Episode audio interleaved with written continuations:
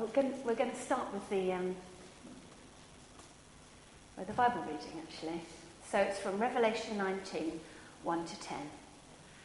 After this, I heard what sounded like the roar of a great multitude in heaven, shouting, Alleluia!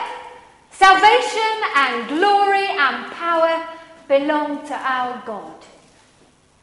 For true and just are his judgments. He's condemned the great prostitute who corrupted the earth by her adulteries. He's avenged on her the blood of his servants. And again they shouted, Alleluia! The smoke from her goes up forever and ever. The 24 elders and the four living creatures fell down and worshipped God, who was seated on the throne. And they cried, Amen! Alleluia! And a voice came from the throne saying, Praise our God, all you, his servants, you who fear him, both small and great. And then I heard what sounded like a great multitude, like the roar of rushing waters, like the loud peals of thunder, shouting, Alleluia! For our Lord God Almighty reigns. Let us rejoice and be glad and give him glory. For the wedding of the Lamb has come, and his bride has made herself ready. Fine linen, bright and clean, was given her to wear. Fine linen stands for the righteous acts of the saints. And the angel said to me, Right, blessed are those who are invited to the wedding supper of the Lamb. And he added, These are the true words of God. And at this I fell at his feet to worship him. But he said to me, Don't do it. I'm a fellow servant with you and with your brothers who hold to the testimony of Jesus. Worship God. For the testimony of Jesus is the spirit of prophecy. Um, yeah, going back to um, the Bible reading right at the beginning, um, and this, there's this massive enthusiastic excitement of praising God. I also thought, uh, uh, in which context is this? You know, think about what has come before that. All the beasts and um, all the difficult things that uh, have, have gone on in this whether it was the end time or, you know, in this story so far. It's not been easy. Uh, and yet, there's this multitude of excitement and, and worship for God. Uh, and it made me think of this little wee book. Um, it's called Prison to Praise, um, and it was written by Merlin Carothers. Um, and he was he, he became a, a chaplain for the US Army. Um, but before he did that, he, be, he, he went AWOL from the army um, and nicked a car and got imprisoned for it. Um, and, and from there, it, it's all about his, his journey um, becoming Christian and that sort of thing. Um, but at this point, um, he'd suddenly thought, in a lot of the parts of the Bible, it says, praise him no matter what. Um, there was one little quote probably won't be able to find it now. There we go. Um, he was talking about um, rejoice, thank God for everything.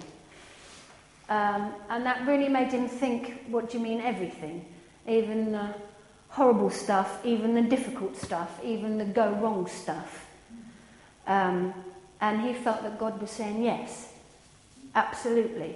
Praise him for everything. So the good things and the tricky things uh, because through the tricky things, we learn more about God. Um, and I, am just going to read you, if you don't mind, a little bit from the story. Um, it says this Discovering the power of praise was one of the most exciting experiences I've ever had. Yet every time I wanted to share it with something, someone, it was as if God was saying, Hold it, this isn't the time. Um, and then someone came to him and said, Chaplain, you've got to help me.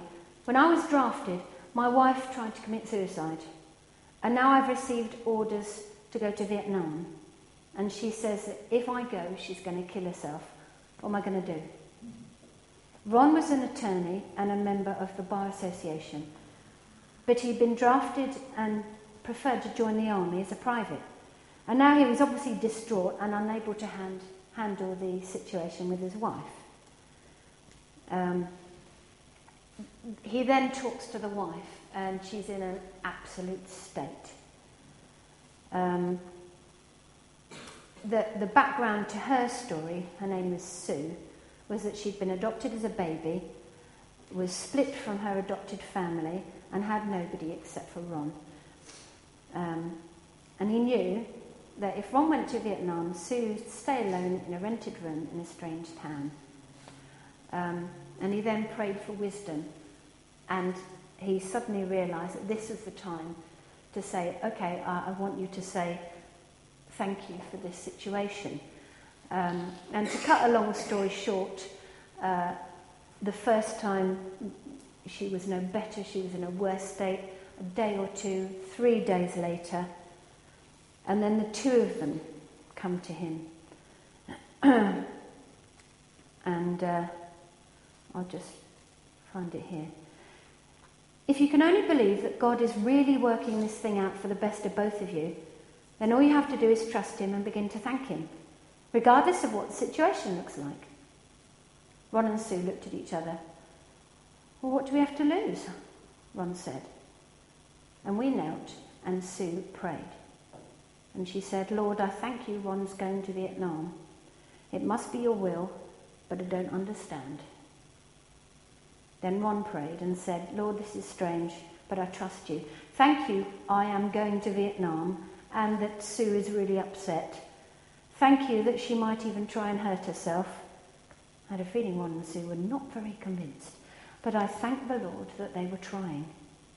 And they left the office, and later I heard what had happened. Ron and Sue had gone into the chapel and knelt together at the altar, and they turned their lives to and each other over to God in a deeper commitment than ever before. And as Sue had the strength to pray, God, I thank you that Ron is going to Vietnam. You know how much I'll miss him. You know I don't have a father or mother or brother or sister or family of any kind. I will trust you. Um, and then it gets um, further on. There's somebody also waiting at the at the chapel, and it's a young soldier. Um, and the young soldier ends up sitting next to Sue. Sue shakes her head. It'll do no good seeing that chaplain, she said. But the soldier wasn't easily discouraged. And while they were waiting, he took out his wallet and he began to show Sue pictures of his wife and his children. And they turned to the next picture, picture and Sue screamed, Who's that? It's my mum. No, it's my mum, said Sue, shaking with emotion. Well, it can't be, the soldier replied. I don't have a sister. It is, I know it is. What makes you think that? Well, when I was a little girl, I happened to find a piece of paper in my parents' desk that showed I was adopted. And in the up right, upper right hand corner was a picture of my real mother. It's her, it's the same lady. And it was. And now Sue had a brother, and with him came a whole family. And he writes, Was it a coincidence? There are more than 200 million people in the United States. What are the odds against that particular soldier walking in the door to my office just as Sue had made a promise with God to praise him for her loneliness? So I, I, I, I guess that's a challenge for, for all of us.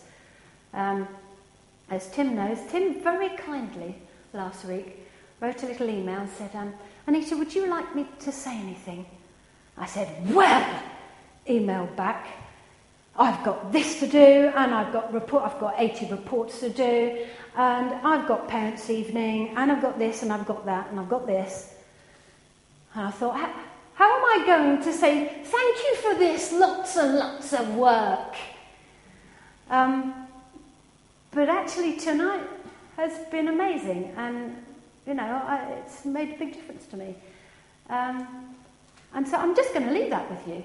Actually, I've got nothing more clever to say, um, but just that little idea of praise God in everything, no matter how difficult it is or, or what situation it is.